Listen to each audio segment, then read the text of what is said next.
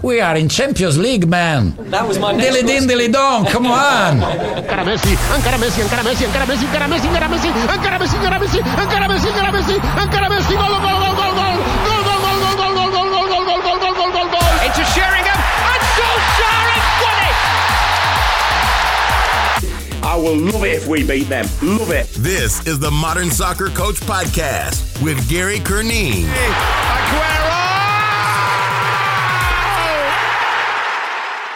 Hello, welcome to the Modern Soccer Coach Podcast. Joining us today is Julio Costa, data scientist at Fulham F C. This is a really, really interesting one. So it's not the route of data science as you would probably expect.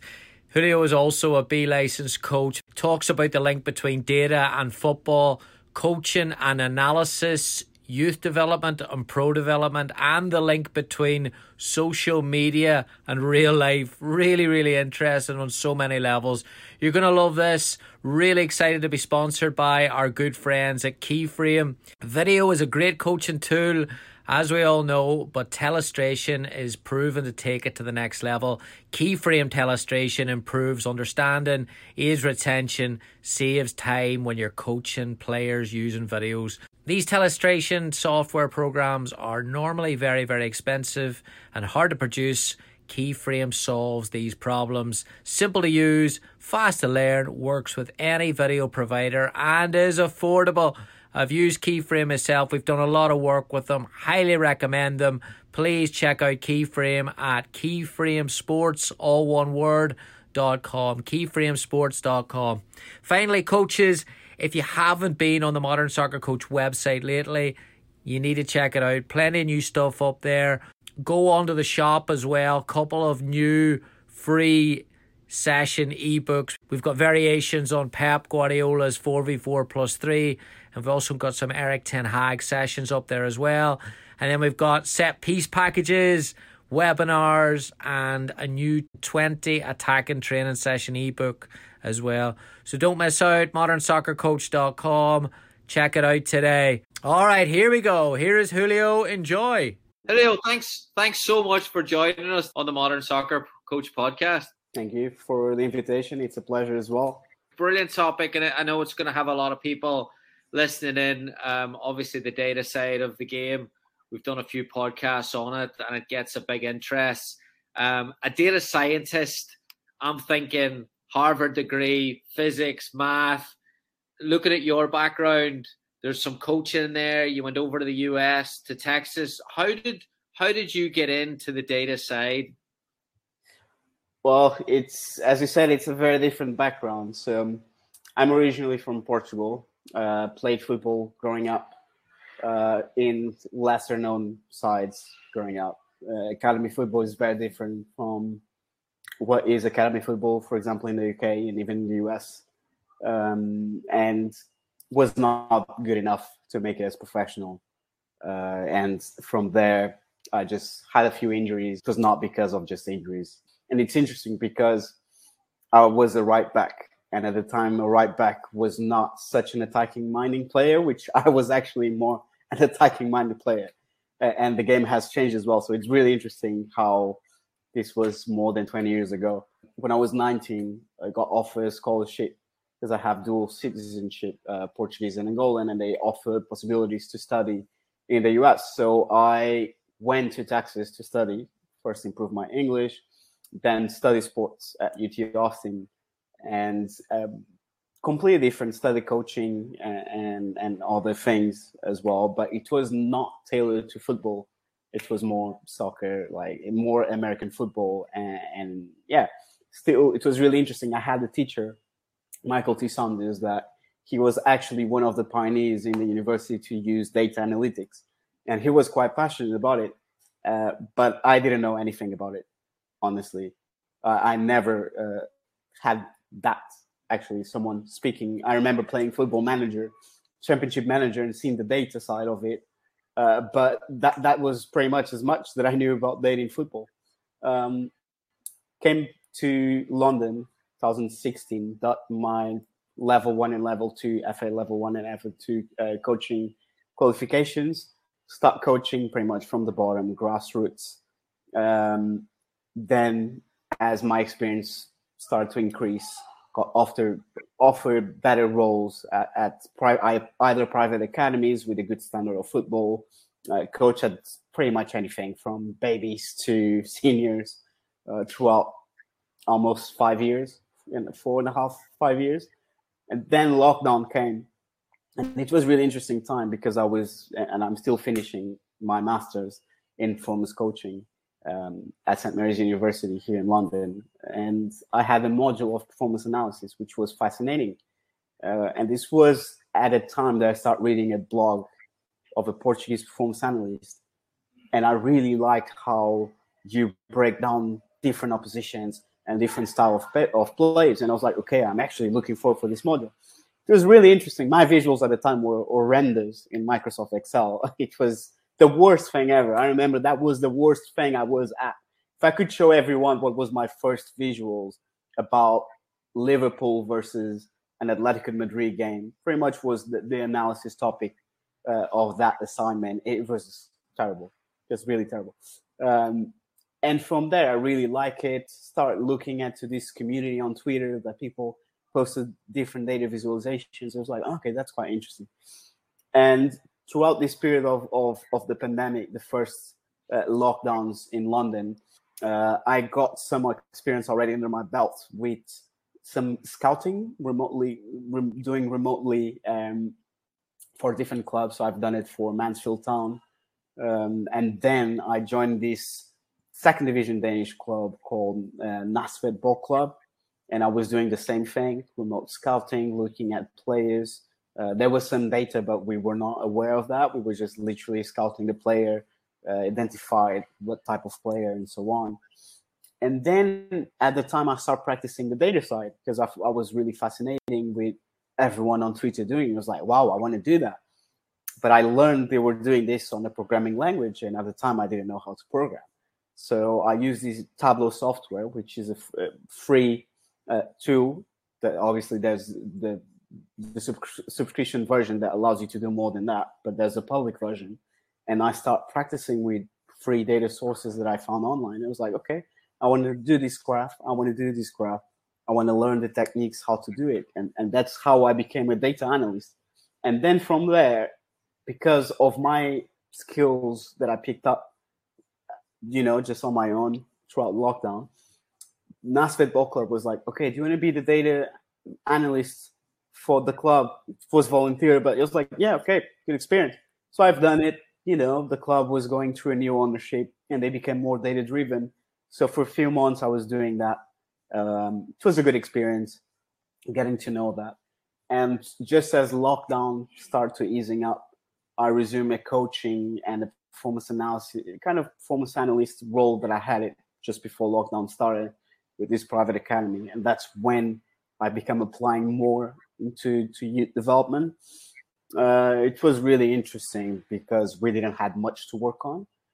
Fortunately for me, I did have a data set of, of this wearable device. It's called Playmaker, which it will give you different physical metrics.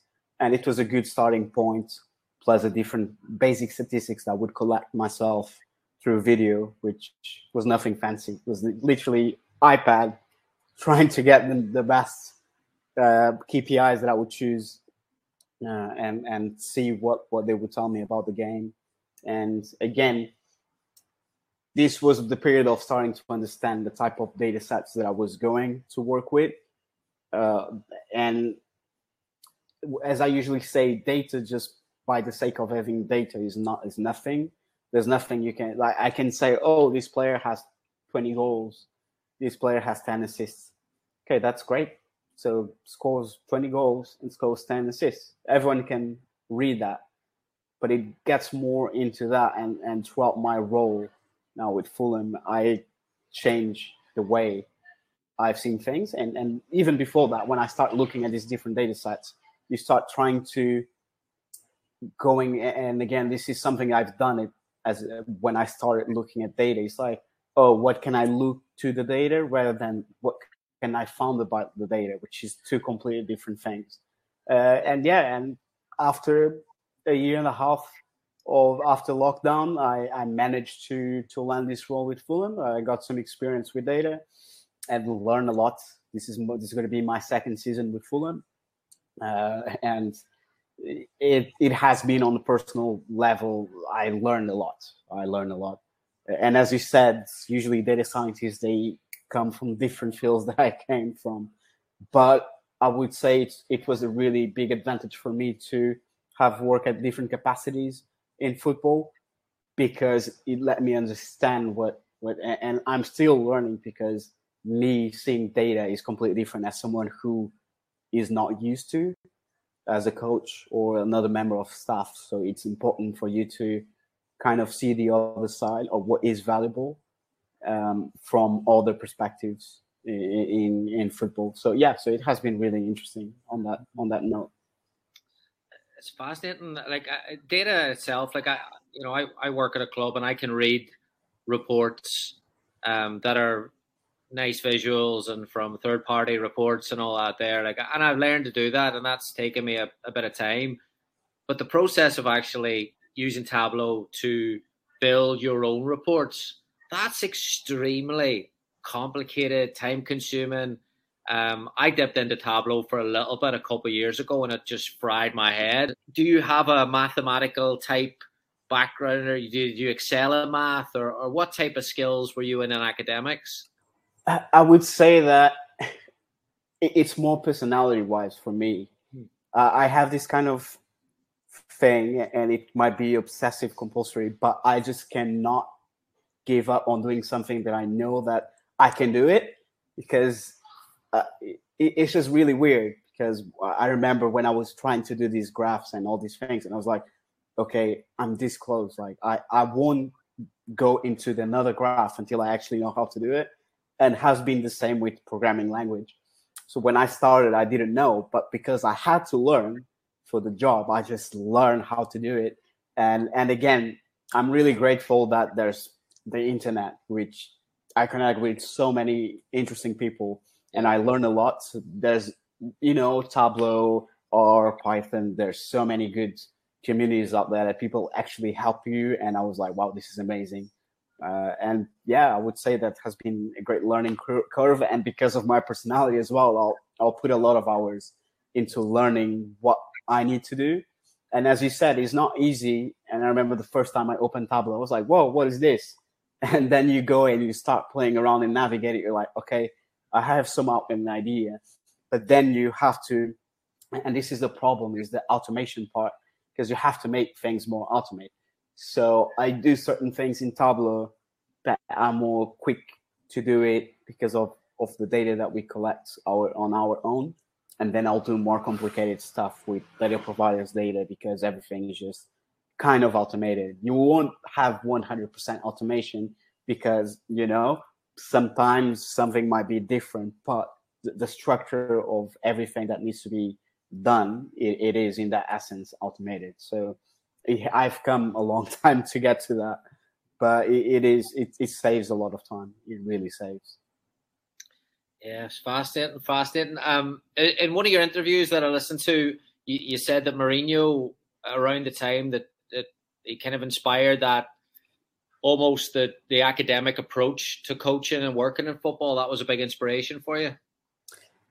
Yeah, I mean, I was twelve years old when he won the UEFA Cup with Porto and then the Champions League the next year. And even though I'm not a Porto fan, my older brother is a Porto fan, I'm a Sporting fan. And it was such a big thing that everyone in Portugal wanted to be a football coach. Every kid of my age at the time was like, okay, downloading Championship Manager the next day.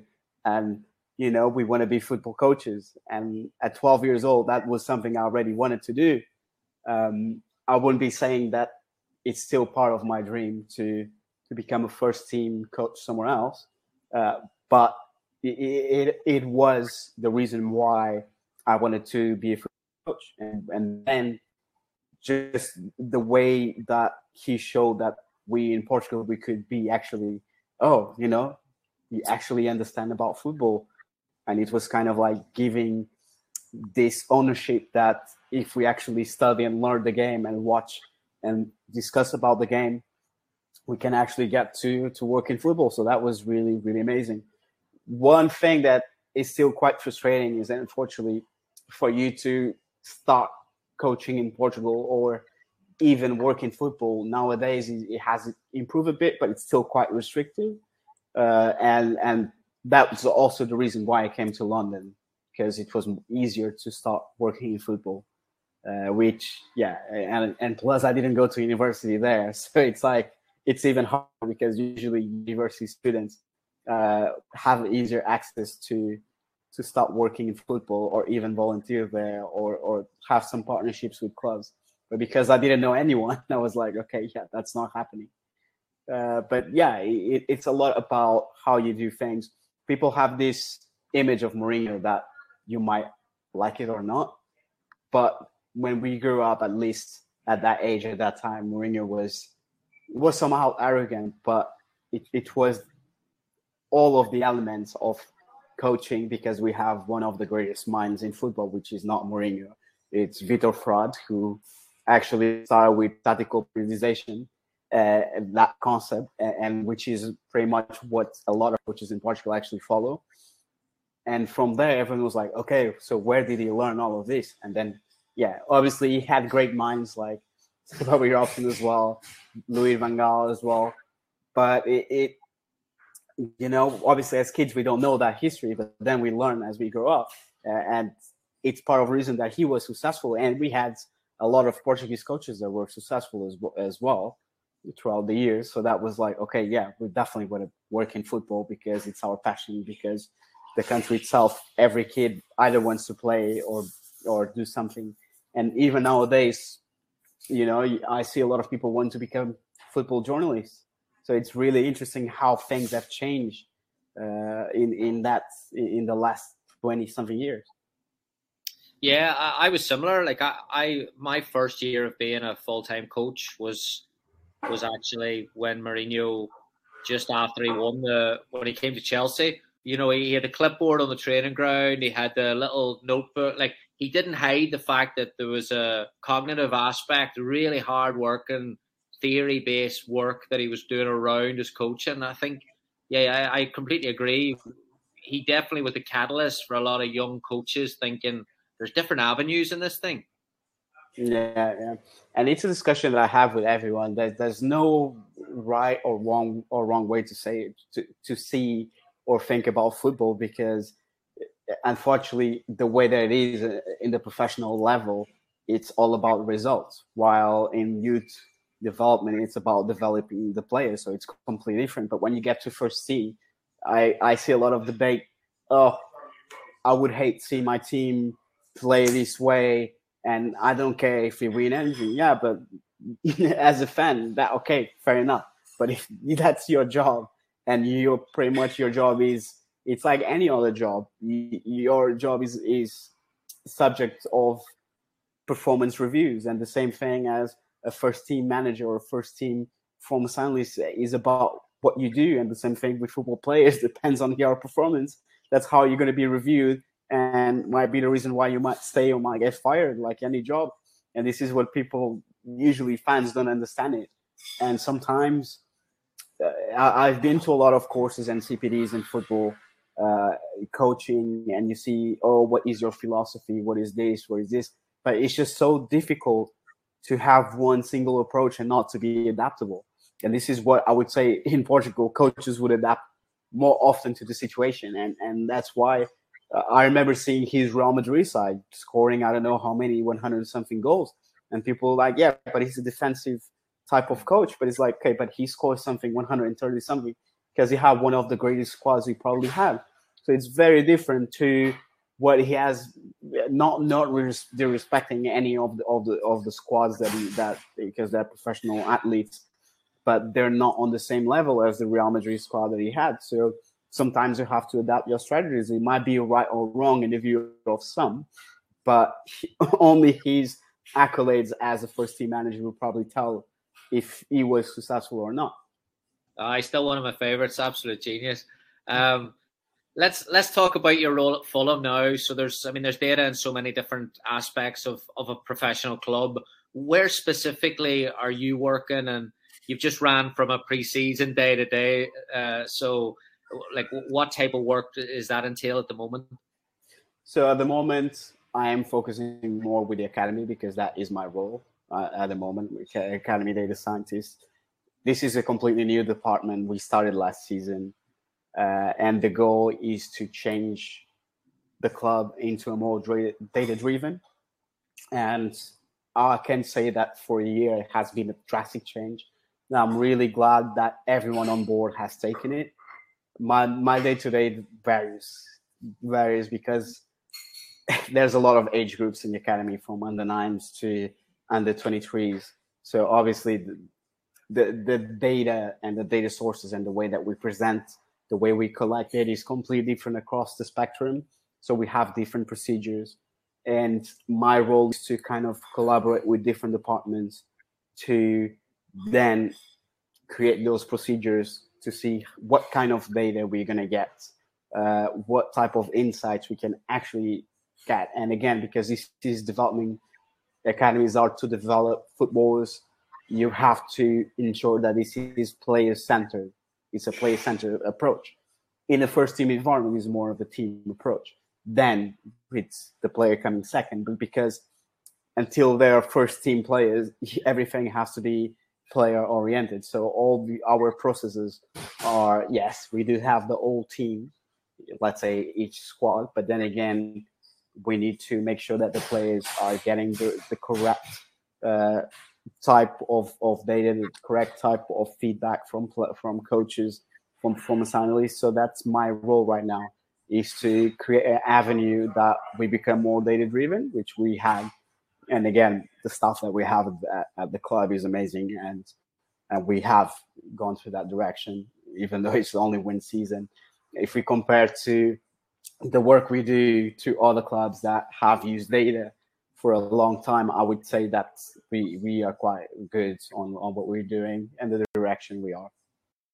We'll take a quick break here. Thanks so much to our sponsors, Keyframe. Video is a great coaching tool, but Telestration is proven to take it to the next level. Keyframe Telestration improves understanding, aids retention, and saves you time when you're coaching players using videos. Telestration software programs are normally very expensive and very hard to produce. Keyframe solves all these problems. It's simple to use, fast to learn, and works with any video provider and is affordable. Please check it out now at keyframe sports dot com. Keyframesports, all one word, .com. Big thanks to Keyframe for the support. Please check them out. Would that be then taken into account? Are you are you aligning sports science data, outputs of games, training data? Like, what are the different sources that you're pulling from, I suppose? So it depends really at the age group. So I would say that this is very generic, but everyone on the on the P D P phase, uh, the player development phase for every academy at, at standard of Fulham Cat One. Everyone should have different data sources from sports science, uh, from education, from player care, from what we get, for example, data providers as G P S, uh, everything from our own data collection, because data providers are great to give you an idea of what you can do, but there's always going to be something that you need to work around your players, around what you value that those data providers might not give you. So there's always going to be that element of in-house plus data providers. And yeah, the, I mean, you won't compare, you won't make your judgment based on what you collect in-house, but it will give you a great idea of what the player needs are. And this is where a lot of people don't get it. Um, I was working, I was actually at the previous uh, role that I was at this the private academy, I was uh, chatting uh, with, with my previous boss, who was actually a good friend of mine. And he was having this company, which I'm not going to say the name, obviously, but they were trying to offer a performance analysis uh, service for him. And I was saying, okay, well, can you, do you want me just to see and give him an opinion? And I look at it and, and it's, okay, so did you tell him that your your program is based on developing the player to try to help them get into the professional game? And it's like, yes. And everything was so generic, from match reports that were basic statistics, goals, uh, who scored, whether they score, uh, match stats, possession stats. It's like, this is not what what you need. You need something that the performance analysts will probably need to code individual players and then get you what you need for each player. And from there, because you cannot compare to anyone, you're not playing a league that, that have the consent to share that data. So you'll probably have to actually evaluate the players in what is play targets. Okay, if you're a center midfielder, then we're looking at different things, such as uh, are we rece- where we're receiving the ball, what pressure are the players on, body shapes, uh, and the context of these kind of metrics that you will look at. Uh, is the player actually progressing with the ball? How many players is the player taking out of out of play with that action? So these are all things that you need to consider when centering a player-based approach on your program. And a lot of companies and data providers, unfortunately, do not look at that because it's easier just to code the game as a as a whole than actually look at what individual uh, K P Is you need to for the player development. And I think that's that's a big issue that a lot of companies would do. I remember a friend of mine, he was thinking of doing that. And I asked him, realistically, how many hours do you think a game would take to code if you're actually getting all these very specific elements for each player? And I told him about four and a half hours, realistically. And yeah, if you get some practice with a new code window, then you'll probably decrease to three hours. But still, it, it's a long time, but it, it, that's how it should be. If you're developing players in a very individualized manner program, then that's that's the level of detail that you need to. And if it's the case, then you need to start comparing intra-squad comparisons of, okay, this is my center back, and this is what we then go into. Okay, so if this player, I know the characteristics of this player, but because I want to make sure that this player can play at a higher level, a higher level of the game, then you need to actually try to give different tool skills for that player. Uh, I would say center midfielders nowadays in, in most of the academies, they'll have to kind of create more chances and score goals. Because it comes to, let's say, Premier League, Bundesliga, Serie A, La Liga, League One, any top European leagues, you will need to actually score goals as a midfielder if you want to go and have the extra uh, mile to um, perform at this level, because that is what is expected. And a lot of coaches don't understand that, or a lot of performance analysts don't understand that. And it's part of, of what the game has evolved into. Yeah, yeah, brilliant, brilliant. Um, the, the the piece there of aligning or, or integrating data into player performance goals, that that's something that, um, I, you know, yeah, it's it's going to be complex because you got to collect a lot of data to be able to get that. But the piece on educating the player, is that something that's becoming easier as this generation reads more data in their everyday lives, or is there still an edu- like an intentional educational piece at the club that you're working on? It's it's really interesting because we have a lot of players. So part of my role is also being part of chats with players. You know, we have chats, and again, when it's the coach, the coach is having a chat, and maybe the player might not understand what the coach might be saying. So then the performance analyst comes with the video, and I come with the data. It's like, look, this is what's happening. Can you see this on data? And then can you see this on the video? And it's really important to link these two to show and reinforce that message to the player. I would say right now it's easier because there's a lot of stats going around, and a lot of these players are used to play FIFA and play games like that that actually show some metrics, and for them it's easier to understand. And let's be honest, if they are in professional environments, it, it makes it even easier for them because they're used to that. They understand that is part of, of, of the way that they need to be evaluated and even to grow. It, it, it's getting those type of, of data. And it's interesting because data is everywhere. You will go now and you see something on the T V and it tells you you know, player has done this, player has done this much. So I would say this generation of players, they're quite used to that. It brings us along nicely. Something that now looking into the how to read data, how to interpret data, how to prioritize it. Something that you, you posted a while back is around a, a certain tweet about a player. You said, when I look at players' data, I try to understand one position, two the role, three, context of team style of play, four, find strengths and weaknesses, five, player contribution to the team. Then I show what I got in key points.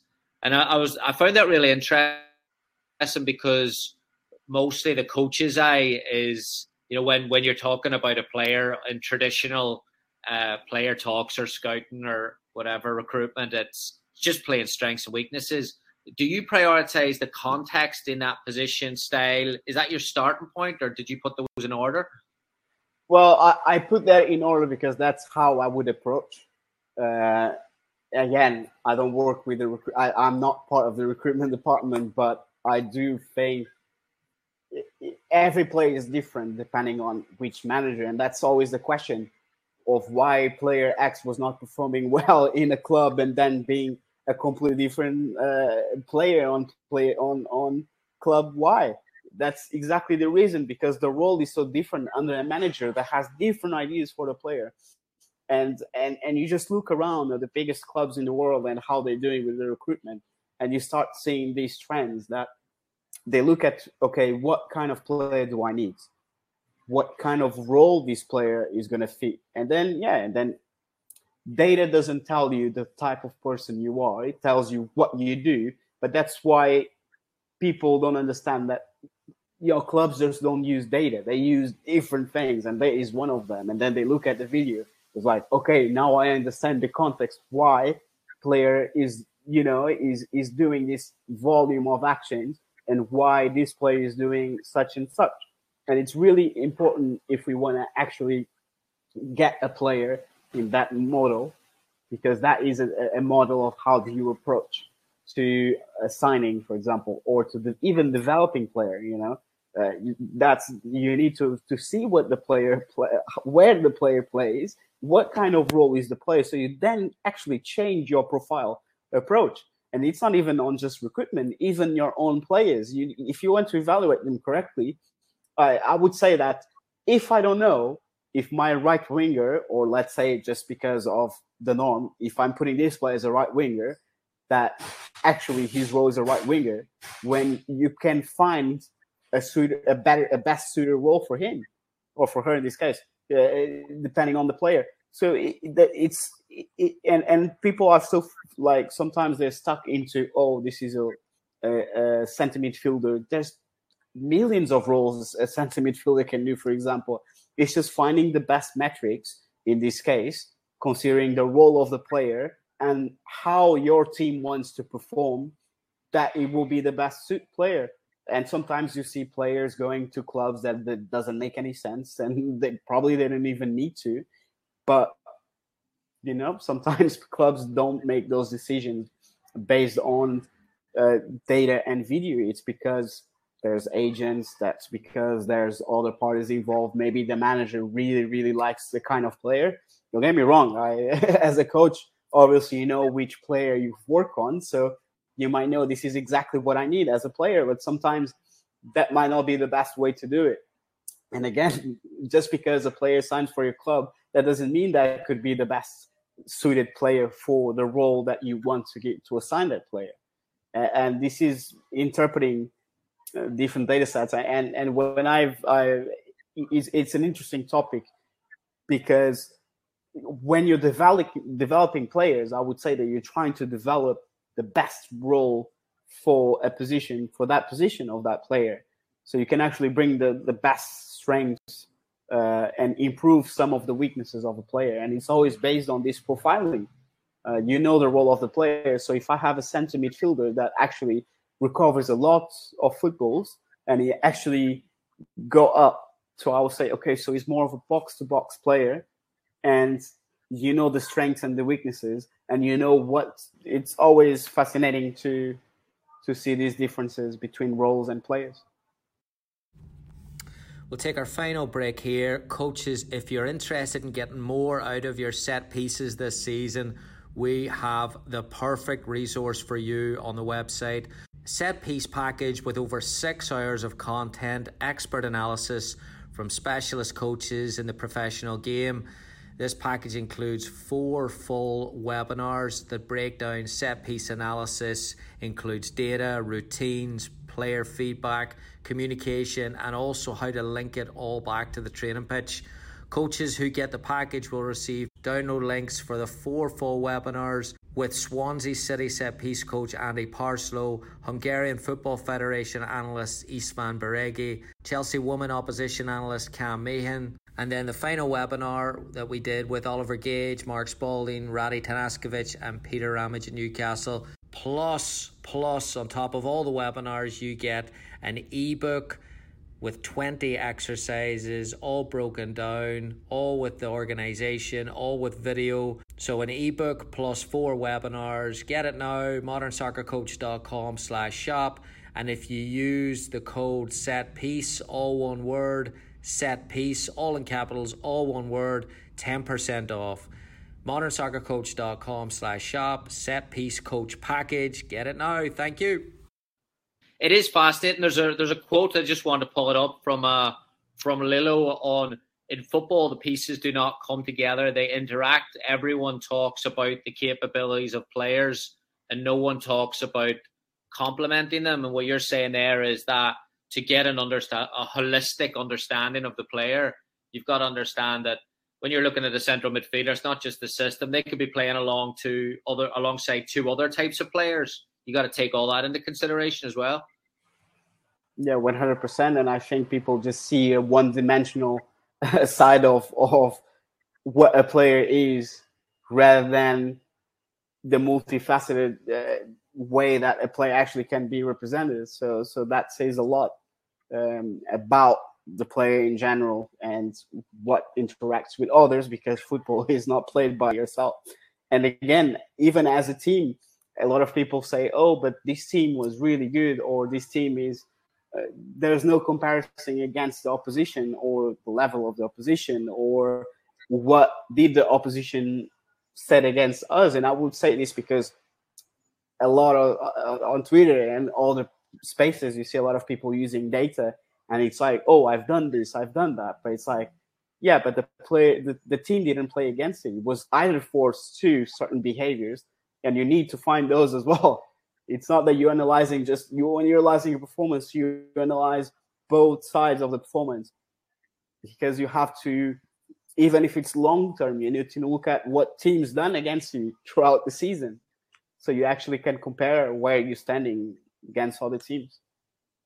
Yeah, just staying on that context then, uh, another quote, Brendan Rodgers, statistics and numbers are no good unless you have good people to interpret, analyze their meaning and their importance. So the, the New York Times article that Liverpool are using a data-driven approach, Ian Graham isn't sitting there with, with computers not looking at football matches as well. There's someone that's in that in these departments that are also watching games. Would that be correct?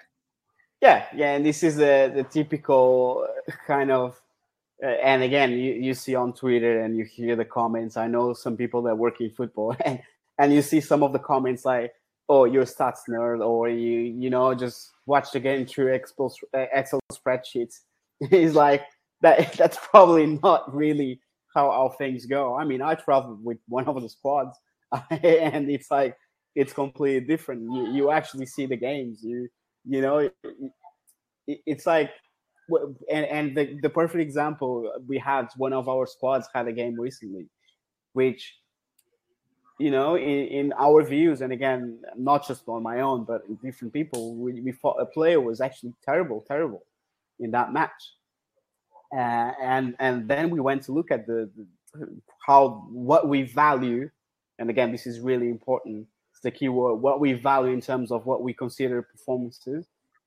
We actually found out that the player had done brilliantly because we were so focused on, on the specific thing of the game and because of the heat of the moment, because we were there and you're sitting on, on the dugout. It's completely different when you actually had some time to reflect on the game and see it. And nowadays, we're lucky that we have so many resources.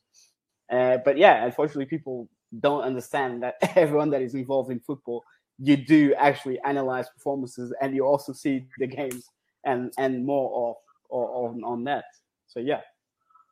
But when a, when a group of, this is a great topic, when a group of coaches are sitting in a room after a match and emotion's still high, and then if someone has their opinion, such and such wasn't at their best today, and there's data alongside that, and there's so many data sets. It could be sprints, it could be dribbles, it could be pressure numbers. It's it's quite difficult for a person or for this all not to kick off and be like, oh, well, this was good today, and then someone else grabs another one. What's the best way to kind of facilitate those discussions to make sure that everyone is kind of aligned into not agreeing with each other, but eventually coming on the same page? I mean, we we start from the point that the football game is a random. it, there's so many re- random things that can affect the football game. And again, this is just not even talking about statistics, just different things, psychological factors, opposition levels, fans. There's so many different things that can just, you know, get your team not to the greatest start. But I would say that preparation and planning for each season and each game is, is what aligns with all these processes. And, and that's when, for example, if someone is asking for a match report, either from me or from a performance analyst, and this is in every club that have these kind of roles, there's already guidelines, there's already things that coaches think as this is what we're going to commit this season. Could be the approach of playing, could be, okay, this is how we press, and this is, I want to see where how we press, the result of the press, uh, did we get the ball and actually score from a turnover? So these are the different type of commitments with pressing, and then you have another commitment. Okay, I want to create a lot of chances in the final third. And then you start thinking, okay, so yes, the key metric is going to be chance creation. And then you start breaking down, okay, what about chance creation by in this area? What was, from what kind of play was it? Was from an open play? Was that from a free kick?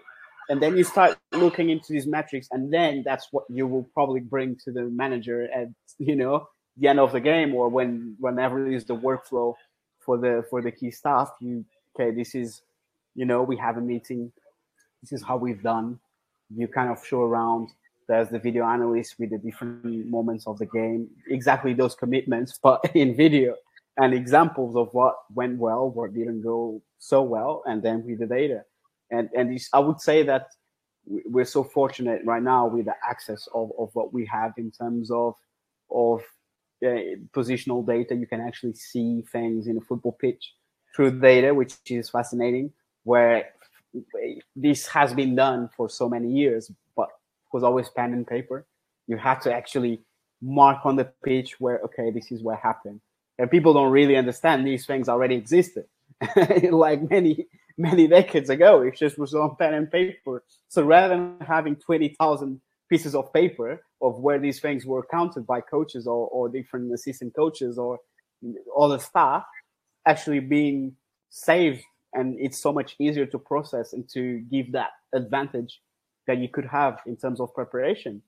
And this is the, the typical, what would a manager ask me? Okay, depends on, on the season commitment, what you want to track and what is important for us as a team. And it doesn't matter if we play out from the back, if we're getting long to one of the channels, this is our commitment and this is what you're going to show the manager. And if it's that, that's the, the, the approach that the manager team, the managerial team has, and everyone involved in that squad, then that's what's going to be what you're going to report. And then if there's a question, okay, why didn't we do this? Then you go deep down on, on a different level of data and you start trying to to look at what the data gives you. Okay, so this is, is interesting.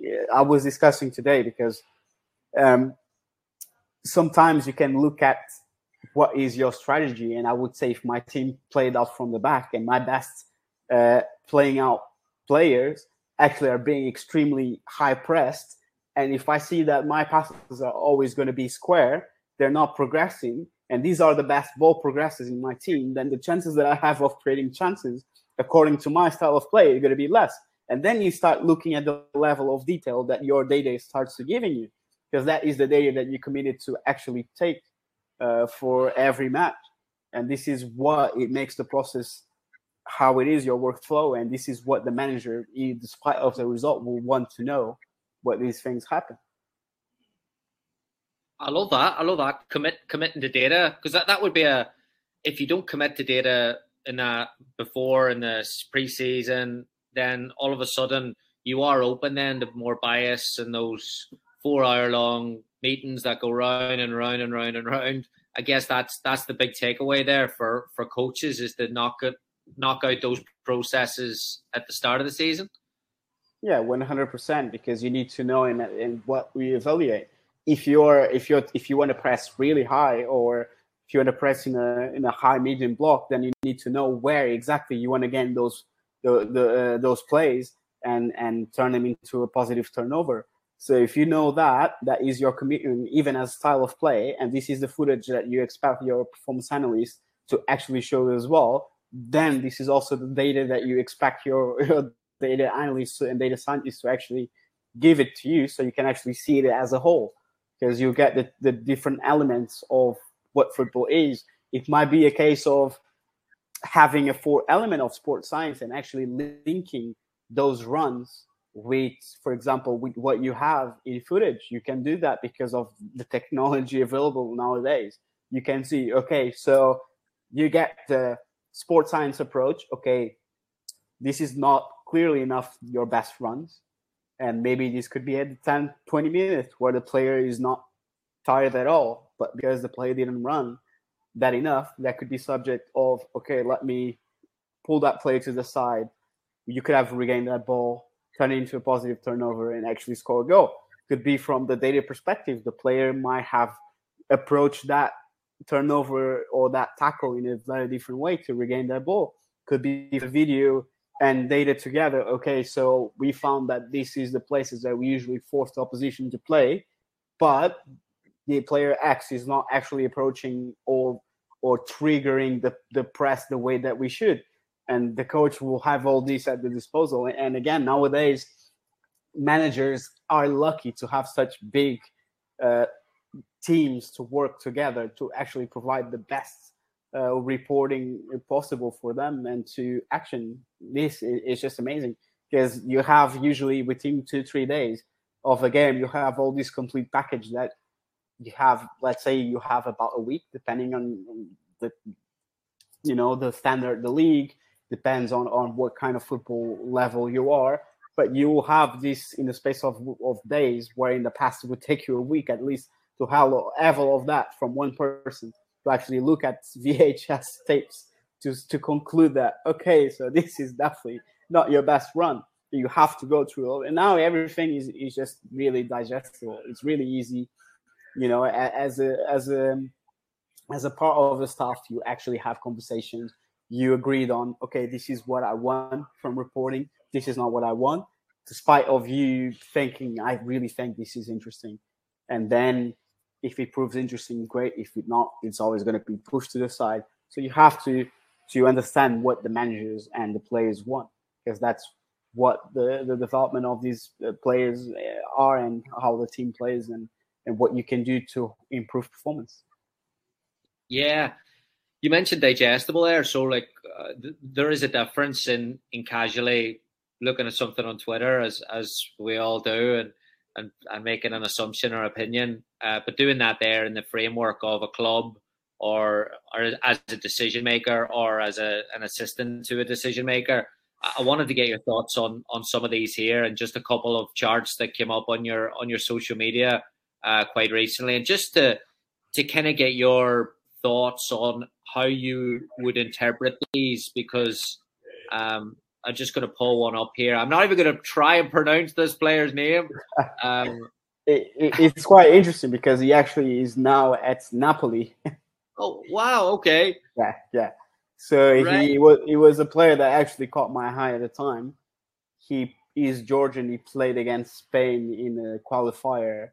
And I was like, okay, he's quite impressive player. And then I went to look at the player, the, the data from the Russian Premier League at the time, and I found it was quite interesting. Uh, but yeah, it, this is an example, and it's funny because I don't even do this anymore. Uh, we do it very differently. Um, but it's a good way to starting a conversation. Okay, this is where the player is. Thinking now, I would probably not even use these specific metrics. Or if I use these ones, I use them adjusted, because that's what you need to do. They need to be adjusted metrics, not just how many goals players score or or on what. In this case, we're looking at the distribution where the player is falling, and the, the higher the, the values of this percentile in this case is quite high on a few metrics, and that is the difference uh, between gauging where the player is compared to, let's say, if I just show the show the, the raw number of goals or shots that a player has. We have to normalize these values in ma- more mathematical uh, expressions. We need to see where that player falls into, let's say, goal score in ninety minutes. And I would say this is a really funny thing because not a lot of people know. Gareth Bale, for example, he was the leading scorer of two seasons ago when he was at Tottenham in the Premier League by the minutes that he played. So he actually had the highest goals scored in ninety minutes, where a lot of people don't know about that, which is yeah. the for, a matter of actually looking at, at the impact that these players make, because that's what you want to see, the impact. If this player is a left winger and then you start seeing some things like, okay, doesn't progress much. It recovers is actually quite not a bad thing to do. But again, this is what people usually start as a starting point, to look at what the player is doing. Then from there, you start looking at, okay, so how many wingers are actually in this league with the same minutes or X amount of minutes? Then you start looking that the distribution of that player might decrease or increase. And that starts giving you a, a bit more context. And then from there, you look at more advanced uh, metrics. For example, I would look at where uh, Kvisha's key passes actually uh, come from, or what are the success rate of the crosses from open play, or let's say what are the, the because usually, for example, different data providers have different things as chance created or maybe our assists and key passes. I would look at different things. Um, what could I see from this player is not that good in terms of duels, but then again, it's expected from a winger. Unless it's a wing back, then you wouldn't really know that.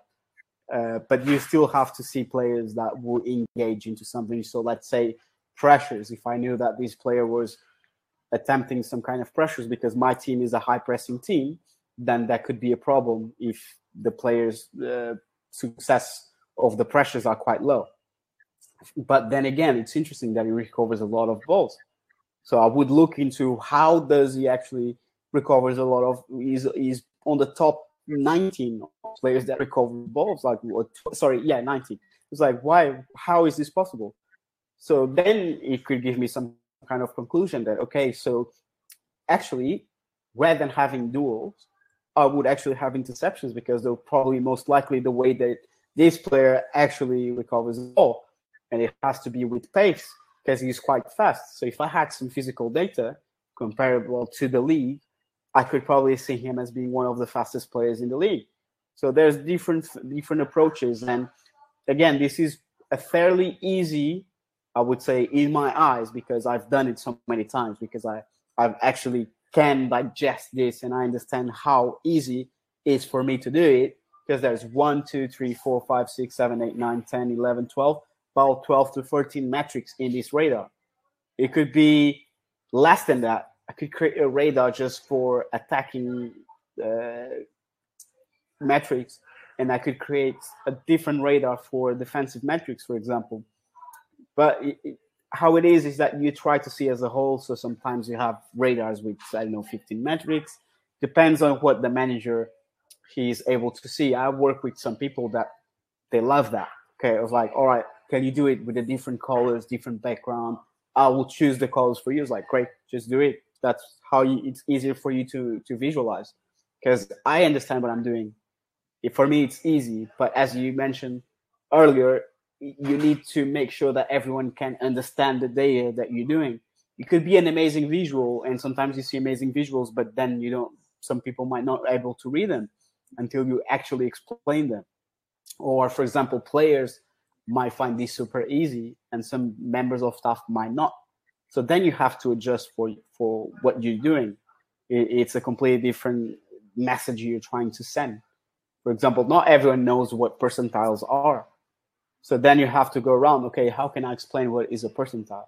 Then you actually have to make sure that, okay, so these are per ninety minutes played measures, that, and you can see where they fall in all the wing left left wingers in this case, or in, in all the, the wingers in the Russian Premier League. So it will be, is on the top three of or, or percent of players with higher volume of touches in the opposition box. Does that give me the whole picture of the player? No, but it tells me that in terms of positioning, it could be a good indicator of where the player is actually receiving the ball. And then from there, even though it's not here, sometimes some data providers have, some others don't, but I can go even further. I was like, okay, so now that I've been collecting my own runs, I can actually see those patterns of movement and understand why the player is having those touches, why the player is having a high number of shots and goals and chances created. So it's really interesting to see that from from just the day it, it, it starts giving, as I say, it opens conversations and sometimes confirms what people already knew.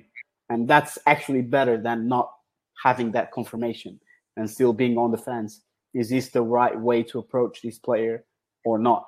Or I'm glad you actually showed me that because I wasn't too sure. So all these all these things that have in common is what a club, what a manager, what do you believe that is valuable to assess the performance of a player? Now, I choose these ones because when it was a Rubin Kazan, this is what they value, uh, for example, for a winger. That's what they value in terms of scoring, creation, and maybe if I had access of physical data, it would include some physical metrics there, because that's what you would expect for the type of winger that feature is. It's not the type of inside forward that will cut in. It would literally go dribble, one v ones, go create. Uh, and, and, and that's the kind of, of um, wingers that winger that he is. So if it was a different type of player, I would probably include completely different metrics. And this is what people have to understand. Uh, and everyone keeps comparing two players that for me would never be able to be comparable because they're completely different. Why would I compare Ronaldo with Messi when one is a player maker and one has shifted from a winger to a more of a forward? It doesn't make any sense to keep comparing these things. I understand that people, and maybe this might be hard for fans to understand, but this is not what these clubs value about these players. It's very completely different things. Yeah, so at some stage, I think it's just people like like a debate, and they over here, it's been for, for ten years, it's been Jordan versus LeBron, and I think that's seeped into Ronaldo versus Messi. And but when you're in when you're in clubs or when you're when your job is football, you can't really get into that. You need to be able to separate T V entertainment and actually what quantitative or qualitative or whatever it is discussions. This radar in particular. Like, I think it's pretty easy to read. This guy's a really good player. Um, and, you know, he's, he's eighty, ninety percentile in, in a lot of things. A lot of radars, when you're looking at mid-level to lower level, say, and they're forty, thirty percentile or maybe lower in, in certain things, like, but maybe they're fifteen percent higher and, and their, their radars aren't perfect. How do you know if someone does really well there? How do you know what potential is that maybe... well, maybe we could squeeze another ten percent out of them, or, you know, is it is it educated guessing to an extent, or, or like, what's the art of that, I suppose? I would say it, it really depends on what you want to visualize or what you see in the player uh, or what you think the player could get to. Let's say if I was, you know, part of the, the staff and, okay, so, you know, I think that your output would probably be increased by those forward passes that are forty-six, so it's just below average. I would look with the performance analysts and the coaches a way to improve that, because it's just not the, the output that you want. You actually want the player to be able to do that. So th- that is what the thought process is. Okay, so let's say that, yes, assists were quite good, but let's say by the minutes played and the chance create, created, the numbers are quite low, because usually now, let's say this, because this is just what is on the distribution. But if I have twenty players that just have two assists and he has six assists, and the fourth and fifth players coming next are just separated by a few, two, three assists, then he's falling on the top players, and there's a lot of players. But I still want to increase the output of assists. Then I would go and I would say where those assists came from. As I said earlier, I would look at how the player creates the chances, where and why. And more often than not, what I've seen is that players that create on paper good chances, but you want to increase the chances, is because a lack of movement after that pass. So let's say I would find that this player would make the chance, would create the chance, and, and we'd probably not advance into a higher part of the pitch. And that way it wouldn't be even possible to get a second ball and try to get to play again and, and try to create even another one. So this is what, what we see in football. And that, yes, the numbers are great for that. You can start seeing what is the problem with player act, and then the video help was like, okay, so now this player is not going forward after making that pass, and he's just ball watching. So if you actually instruct the player, and we actually create training sessions tailored for the player to actually, after those chances, to start showing up higher on the pitch, to be able to be on the second wave of the attack if there's if there's a, a, something, a second ball loose, or or or in a good position after a deflection or a save, that the player could actually go forward and try to score itself. So it's all about how we use this, and we evaluate the players, and we try to help them to get not only numbers, but actually, because the numbers in this case, if we increase that, that will lead to higher global performance by the team. And then this one, I haven't seen uh, one like this before. This type of chart, talk me through what this tells you. So again, this is what I was saying earlier. It really ties really, really great with the other one, because the other one shows you where the players are in terms of the where they are in that distribution. So what percent is the player, what top percent or what bottom percent is the player in an action. So let's say if on the top left side we have shot creation actions by the player, let's say that he's way above the average, and he is just about on the seventy-five percent of, of players. But because you see, okay, so you're seventy-five, you can increase that. Now, if you look at the last four players at the top, that will be your ninety-eight percentile. And then let's say this is what they've done so far at the end of the season, right? And now let's imagine that we, we're looking at players by a period of three games. We need to think about the sample size of matches, of minutes, of actions. And in this case, it's just quite illustrative that will tell you where each player on, in this case, Locatelli's performances in terms of shot creation actions against all centre midfielders in the five top leagues. And you can see that all these circles are players, and some players might actually be on the same distribution with the same actions. So that's how we usually see the top ones, who are the top players or not for specific type of, of actions. Again, we look at, and just, just to give a further layer of context, this is just how you start to look at some of the numbers, and then you go deep down. Okay, so where does Locatelli create those chances, those shooting actions for for the, the teammates or for himself, where um, and how? And and we go, another one is progressive progressive passes or under pressure passes. Okay, so that's great that that this player attempts all of these things, but what's the team total volume, for example? What share of that is you responsible for that on the team? Is the team, then it becomes more contextual. Is this player a, a key part of how the team plays? And being a midfielder and the way that he was at Sassuolo, if I'm not mistaken, he was at the time a quite influential figure, how the team played. The tempo as a midfielder was really important. So he dictated the tempo.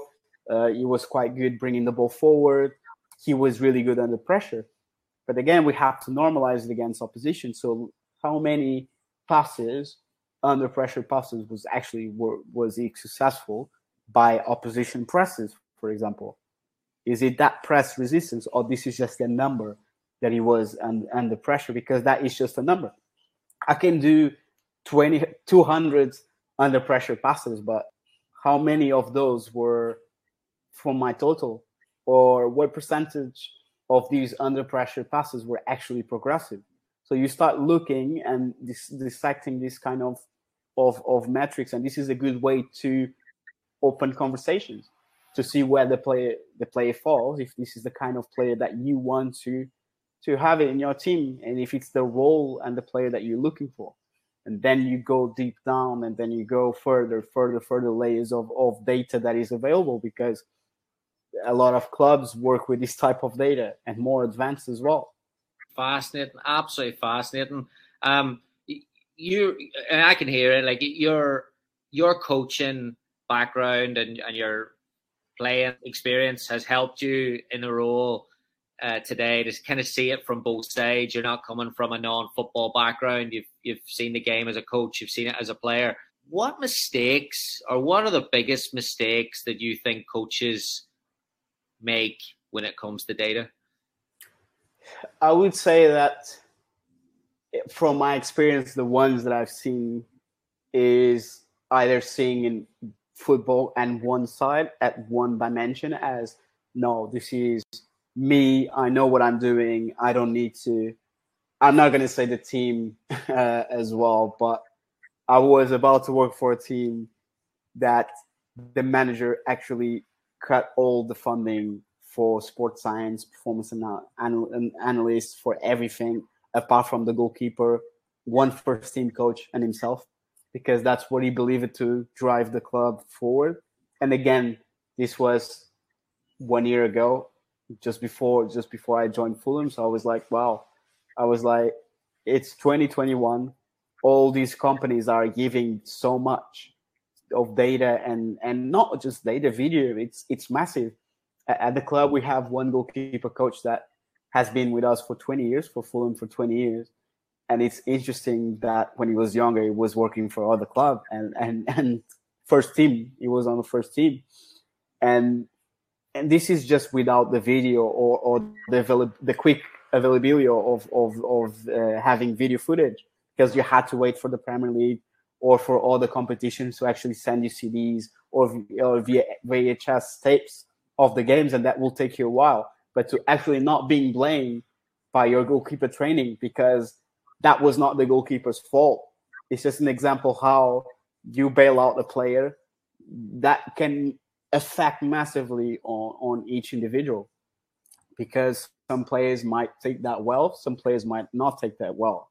And that's just the case with with data and video. And we, we're so privileged to actually have all of these disposable. And I feel, I actually feel bad, and I really hope that managers that don't accept this, that is a part of the game. It's an evolution that I would say it's an edge. And again, everyone has the right to choose if they believe in data, if they don't believe it. Again, as I said, coaching is, is a prime example that if you're not coaching properly based on the football principles that we all know, then you're also wrong. So this is like a different a different thing as well. So if you're not a good coach because you don't coach with the principles of the game, or you don't know the principles of the game, you're coaching them wrong, then the result is also not, I'm not going to believe in that process.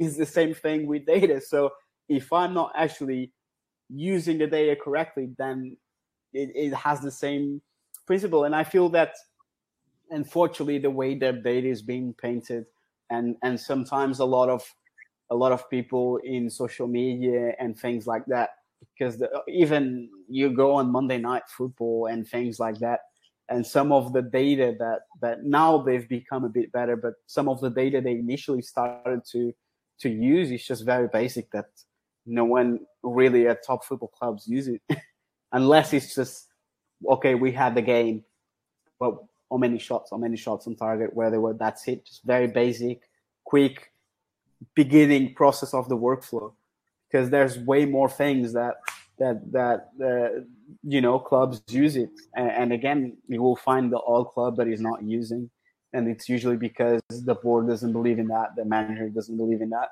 and it's fair enough. But the question is, how do you know what you've done wrong if you don't have evidence of what could you actually improve on? So it's just based on everyone. Yeah, well, that's a statement right there. Um, you, you're going to have a lot of young coaches, and, and obviously same as what, what you mentioned at the start of the podcast about the opportunities and opening the eyes to different avenues in the game. And I'm sure there are young people today that are inspired by by your your um, your experiences and your insights, and that are thinking, whoa, maybe that's something I would like to go into or or or pursue. What advice would you have for, for coaches who who are thinking that way? Well, my advice would be, you know, just if you have all the resources available, there's literally everything. And if you want to learn even more about the game, and you might see the game from a very different perspective, I would advise to get involved. Look around. Uh, there's a lot of data analytics podcasts nowadays that will tell you the challenges, because there's always going to be challenges in any facet of the game, in every capacity, every role, but at least you can learn about them. You can explore. If you have time on your hands, you want to go attend C P Ds, you might want to attend a course about data analytics or, or just performance analysis and how you can use data. And again, it might be at a very basic level, grassroots level. Okay, I actually want to keep account of very basic statistics, because we all do that at different levels of the game. So if you want to get involved into that, I would say there's a lot of resources online, especially on YouTube. I everything I learned from Tableau to programming languages have been on the internet, to be honest. And it's just how much time you spend on it, and you really go from that. Brilliant, brilliant. And then from the, the last one for you, for those like uh, those skills that you've learned outside the numbers and the Tableau and uh, Python, all that there, skills that you've picked up that are outside data and numbers, what what what would you say are the are the maybe the most important, or definitely the, the priority ones? I would say being open uh, to different things in football, different avenues, how to get to different results, talk to different people, um, being open-minded that everyone sees football in a different way. And it's important to have discussions, honest discussions, being up. Uh, and again, I'm repeating the word open, but you need to actually work with different people in a team.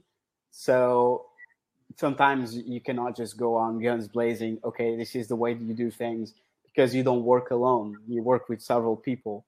And, and it's important that you actually are able to maintain different relationships with different stakeholders, different departments, different uh, colleagues, different players. It's really important how do you interact in an interpersonal uh, level. And again, some people learn how to do that.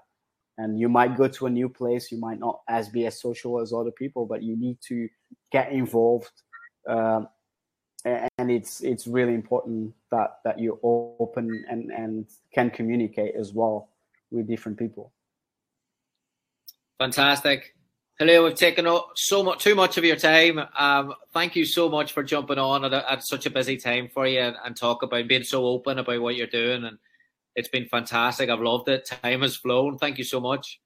No worries. Thank you so much for the invitation. It was my pleasure also to to talk about it. And hopefully people would see and understand a different side of the game that is being constantly up and coming in the next, the last three, four, five years. Thank you for listening to the Modern Soccer Coach Podcast. For more coaching topics, sessions, and resources, head on over to Coach Kernine on Facebook or visit the website at w w w dot modern soccer coach dot com.